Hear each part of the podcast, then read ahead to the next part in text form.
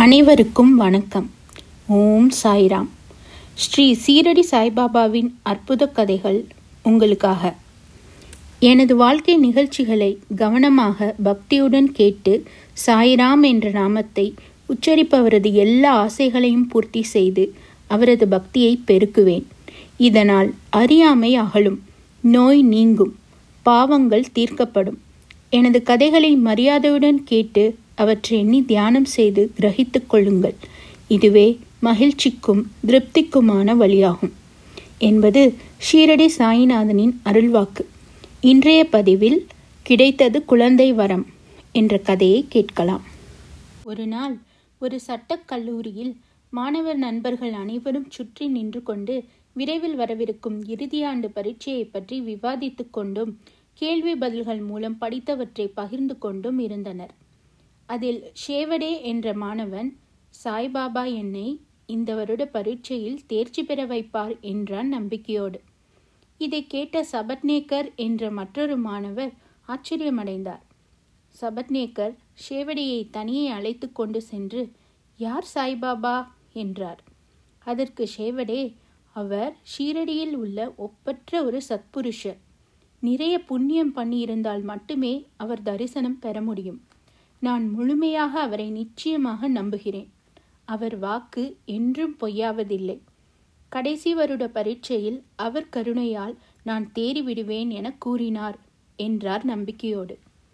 இதை கேட்ட சபட்நேக்கர் அவர் நம்பிக்கையை கண்டு சிரித்து அவரையும் பாபாவையும் கேலி செய்தார். பிறகு சபட்நேக்கர் பரீட்சையில் தேறியவுடன் அக்கல்கோட் என்ற ஊரில் குடியேறி வக்கீலாக தொழில் நடத்தினார். பிறகு அவருக்கு திருமணமாகி ஒரு மகனும் பிறந்தார். ஆயிரத்தி தொள்ளாயிரத்தி பதிமூணாம் ஆண்டு தொண்டையில் வந்த வியாதியால் அவர் மகனை இழந்தார். அது அவர் உள்ளத்தை பிளந்தது. பல திருத்தலங்களுக்கு சென்றும் மனம் நிம்மதி இல்லாமல் தவித்தார். பல வேதாந்த நூல்களை படித்தும் மனம் நிம்மதி அடையவே இல்லை. திடீரென்று ஒரு நாள் கல்லூரி காலத்தில் நண்பர் ஷேவடே சாய்பாபாவை பற்றி கூறியதும் ஷேவடையின் உறுதியான நம்பிக்கையும் சபத்நேக்கருக்கு நினைவுக்கு வந்தது. உடனே ஷீர்டி சென்று சாய்பாபாவை தரிசிக்க நினைத்தார். தனது தம்பி பண்டிட்ராவுடன் ஷீரடிக்கு சென்றார். பாபாவை தூரத்தில் கண்டு மிக்க மகிழ்ச்சியடைந்தார் பக்தியுடன் பாபாவின் பக்கத்தில் சென்று ஒரு தேங்காயை சமர்ப்பித்த போது பாபா அவரை நோக்கி போ வெளியே என்று சத்தமிட்டார். இதை கேட்டு சபத்நேக்கர் தலை குனிந்தவாறு நகர்ந்து சென்று வேறு பக்கம் சென்று அமர்ந்தார். யாரிடமாவது உதவி கேட்க நினைத்து அங்கிருந்த பாபாவின் பக்தரான பாலா ஷிம்பி என்ற அடியவரிடம் தன் நிலையை விளக்கினார்.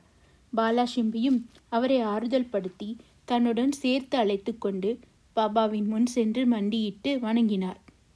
பாபா மீண்டும் சபத்நேக்கரை பார்த்து போ வெளியே என்றார். சபத்நேக்கருக்கு என்ன செய்வதென்றே தெரியவில்லை. பாபாவின் ஆணைக்கு கீழ்ப்படிய வேண்டும் என்பதால் நான் மறுமுறை வரும்போது தரிசனம் தாருங்கள் பாபா என்று பிரார்த்தனை செய்து கொண்டு சோர்ந்த மனத்துடன் வீடு திரும்பினார். அதன் பிறகு ஓராண்டு ஓடியது. மன அமைதி இல்லாமல் தவித்த அவர் பல இடங்களுக்கு சென்று இறுதியில் காசிக்கு செல்லலாம் என்று ஆயத்தமானார். காசிக்கு செல்வதற்கு இரு நாட்களுக்கு முன்பு அவர் மனைவி ஒரு கனவு கண்டார். அக்கனவில் தான் ஒரு மண்பானையுடன் கிணற்றுக்கு போய்க் கொண்டிருப்பதாகவும் வேப்ப மரத்தடியில் ஒரு துண்டை தலையில் கட்டிக்கொண்டு ஒரு பக்கிரி சாமியார் அமர்ந்திருப்பதாகவும் அவர் அவள் அருகில் வந்து அன்புள்ள மகளே எதற்காக ஒன்றுமில்லாத ஆயாசம்? நான் உனது பானையில் தண்ணீர் நிரப்பித் தருகிறேன் என்று புன்னகையுடன் கூறியதாகவும் அவள் அவரை கண்டு பயந்து காளிப்பானையுடன் திரும்பிய போது அப்பக்கிரி சாமியார் அவளை தொடர்ந்து வந்த தருணத்தில் விழித்து எழுந்து விட்டேன் என்று கூறினார். இந்த கனவை பற்றி கேட்ட சபத்நேகர் சாய்பாபாவை நினைவு கூர்ந்தார். இதுவே ஷீரடிக்கு செல்ல சரியான புனிதமான தருணம் என்று உணர்ந்தார். எனவே அடுத்த நாள் தம்பதியர் இருவரும் ஷீரடிக்கு சென்றனர். அவர்கள் மசூதியை அடைந்தபோது பாபா அங்கே இல்லை. தோட்டத்திற்கு சென்றிருந்தார். பாபா திரும்பி வரும் வரை காத்திருந்தனர். திரும்பி வந்த பாபாவை கண்ட திருமதி சபட்நேக்கர் பாபாவின் தோற்றம் தான் கனவில் கண்ட பக்கிரி சாமியாரின் தோற்றத்தோடு ஒத்திருத்ததைக் கண்டு ஆச்சரியமடைந்தார். பிறகு பாபாவின் பாதத்தில் உடன் வீழ்ந்து வணங்கிவிட்டு அவரை நோக்கி அமர்ந்திருந்தாள். அவளது பணிவைக் கண்டு பாபா மிகவும் மகிழ்ச்சி அடைந்தார் பிறகு அங்கிருந்த மற்றொரு பக்தரிடம் பாபா தனக்கே உரிய பாணியில் ஒரு கதை சொல்லத் தொடங்கினார். எனது இடுப்பு அடிவயிறு எல்லாம் நீண்ட நாட்களாக வலித்து கொண்டிருந்தது. பல மருந்துகளை சாப்பிட்டும் வலி குறையவே இல்லை. மருந்துகளால் ஒரு நிவாரணமும் இல்லை. மருந்துகளின் மேல் வெறுப்படைந்தேன். ஆனால் இப்போது எல்லா வலியும் நீங்கிவிட்டது என்றார். அங்கிருந்தவர்களுக்கு ஒன்றும் புரியவில்லை. ஆனால் திருமதி சபட்நேக்கருக்கு புரிந்தது. ஏனென்றால் இது அவரது கதையே ஆகும். நீண்ட நாள் இடுப்பு அடிவயிறு வலிகள் பாபாவை கண்ட பொழுதில் நீங்கியது உணர்ந்து ஆனந்த கண்ணீர் வடித்தார் அந்த பெண். பின் திரு சபட்நேக்கர் தரிசனம் செய்ய பாபாவின் முன்னால் சென்றார். பாபா மீண்டும் வெளியே போ என்றார். ஆனால் சபட்நேக்கர் விடாமுயற்சியுடன் தன் தவறுக்கு வருந்தி தன் முந்தைய வினைகளை போக்கும் கருணை கடவுள் சாய்பாபாவே என்று மனது உருகி மன்னிப்பு கேட்டு பாபாவின் திருப்பாதங்களில் தன் தலையை வைத்தார். பாபா அவரின் திருக்கரத்தை சபட்நேக்கர் தலை மீது வைத்தார். பிறகு தனது பக்தரான அங்கிருந்த ஆடு மேய்க்கும் பெண்ணிடம் தனது பாணியில் மீண்டும் ஒரு கதை சொன்னார். அது சபட்நேக்கரின் கதையே என்பது அவருக்கு புரிந்தது. பாபாவுக்கு தம்மை பற்றி அனைத்தும் தெரிந்தது கண்டு பாபா அனைவரின் இதயங்களையும் அறிந்திருக்கும் நிறைந்த பேரறிவுடையவர் அவர் ஒரு சர்வ வியாபி என்பதை சபட்நேக்கர் உணர்ந்தார். அப்போது பாபா ஆடு மேய்க்கும் பெண்ணிடம் இவர் ஏன் மசூதிக்கு வந்து அழுகிறார்? இவர் இழந்த குழந்தையை மீண்டும் திருப்பி தருகிறேன் என்றார். இதை கூறிக்கொண்டே தன் ஆசி நல்கும் திருக்கரத்தை சபட்நேக்கர் தலை மீது வைத்து இந்த பாதங்கள் தொன்மையானவை புனிதமானவை. இப்போது உனக்கு கவலை இல்லை. என் மீது முழு நம்பிக்கையையும் வை. நீ சீக்கிரத்தில் உனது குறிக்கோளை எய்துவாய் என்று கூறி தேற்றினார். சபட்நேக்கர் மிகவும் உணர்ச்சி வசப்பட்டு பாபாவின் திருப்பாதங்களை தனது கண்ணீரால் கழுவினார். பிறகு சில நாட்கள் ஷீரடியில் தங்கி தினமும் பாபாவுக்கு நைவேத்தியம் பூஜை செய்து பாபாவின் பிரசாதத்தை தம்பதிகள் பெற்றுக்கொண்டனர். ஒரு நாள் மசூதிக்குள் பக்தர்கள் நிரம்பி இருந்தனர். அன்று சபட்நேக்கர் கூட்டத்தில் சென்று மீண்டும் மீண்டும் பாபாவை வணங்கினார். பாபா அவரை அருகில் அழைத்து நீ ஏன் அடிக்கடி வணங்கிக் கொண்டிருக்கிறாய்? பணிவுடனும் அன்புடனும் செய்யும் ஒரு நமஸ்காரமே போதும் என்றார். அன்றிரவு வழக்கமாக நடக்கும் சாவடி ஊர்வலத்தில் பாபா சபட்நேக்கருக்கு பாண்டுரங்கன் போலவே தெரிந்தார்.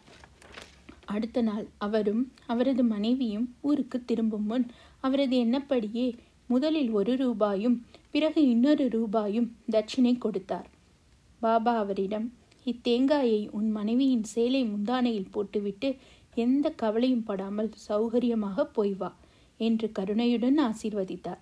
அவரும் அப்படியே செய்தார். அடுத்த ஒரு வருடத்திற்குள் அவருக்கு ஒரு மகன் பிறந்தான். எட்டு மாத குழந்தையுடன் தம்பதியர் இருவரும் ஷீரடிக்கு வந்து குழந்தையை பாபாவின் திருப்பாதங்களில் வைத்து சாய்நாதா உங்கள் உதவிக்கு என்ன கைமாறு நாங்கள் செய்வது என்பது தெரியவில்லை. தங்களை வணங்கி பணிகிறோம். தங்களின் புனித பாதங்களே எங்களது ஒரே அடைக்கலம். எங்கள் மனதில் தொல்லை தரும் எண்ணங்கள் ஏற்படும் போதெல்லாம் அந்த எண்ணங்களில் இருந்து எங்கள் மனதை தங்கள் வழிபாட்டுக்கு திருப்பி எங்களை ஆசீர்வதியுங்கள். என்று கைகூப்பி பாபாவை பிரார்த்தனை செய்தனர். சாய் மகான் புன்னகையோடு அவர்களை ஆசீர்வதித்தார். தங்கள் குழந்தைக்கு சபத்நேக்கர் தம்பதியர் முரளிதர் என்று பெயரிட்டு மகிழ்ந்தனர். பின்னர் பாஸ்கர் தினகர் என்ற இரு மகன்களும் அவர்களுக்கு பிறந்தனர். இதன் மூலம் பாபாவின் மொழிகள் என்றும் பொய்ப்பதில்லை அவை நிறைவேறியே தீரும் என்பதை சபத்நேக்கர் தம்பதிகளைப் போல நாமும் உணர்ந்து கொள்வோம். ஓம் சாய்ராம். அடுத்த பதிவில் ஷீரடி சாய்பாபாவின் மற்றொரு அற்புத கதையை கேட்டு மகிழலாம். நன்றி வணக்கம்.